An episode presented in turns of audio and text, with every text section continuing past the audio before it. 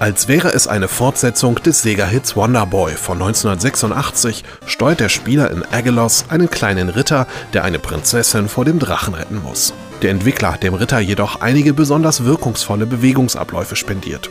So kann er, wie von einer Rakete angetrieben, nach vorne düsen und so Hindernissen und Gegnern im Sprung und im freien Fall ausweichen. Um Bossgegnern einzuheizen, kann er rote Portale platzieren und zwischen ihnen als heißer Feuerball herumschwirren. Das durch Titan Souls bekannt gewordene Indie-Studio Acid Nerve hat sein früheres Spieleexperiment Telepaint zu einem vollständigen Spiel für iOS und Android ausgebaut. In dem Retro-Puzzlespiel läuft die Spielfigur automatisch über Plattformen.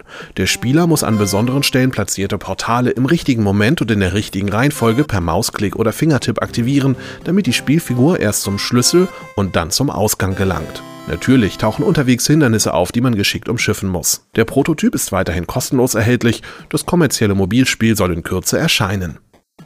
Der ungewöhnliche Plattformpuzzler Agent Hooker gewann die Bronzemedaille im 34. Nudum der Wettbewerb. Agent Hooker hat zwei Kettenseilzüge, mit denen er sich durch die mit Fallen gespickten Level bewegt. Der Spieler steuert die Richtung der Seilzüge mit der Maus und lässt sie mit der rechten und linken Maustaste ausfahren. Die Ankerpunkte der Seilzüge muss er so geschickt wählen, dass Agent Hooker genau in der richtigen Stelle zwischen den Seilzügen zum Halt kommt, ohne in das nächste Hindernis zu rasen. Blöd ist nur, dass man die tödlichen Hindernisse nicht immer gleich sehen kann, bevor man die Ketten ausfährt.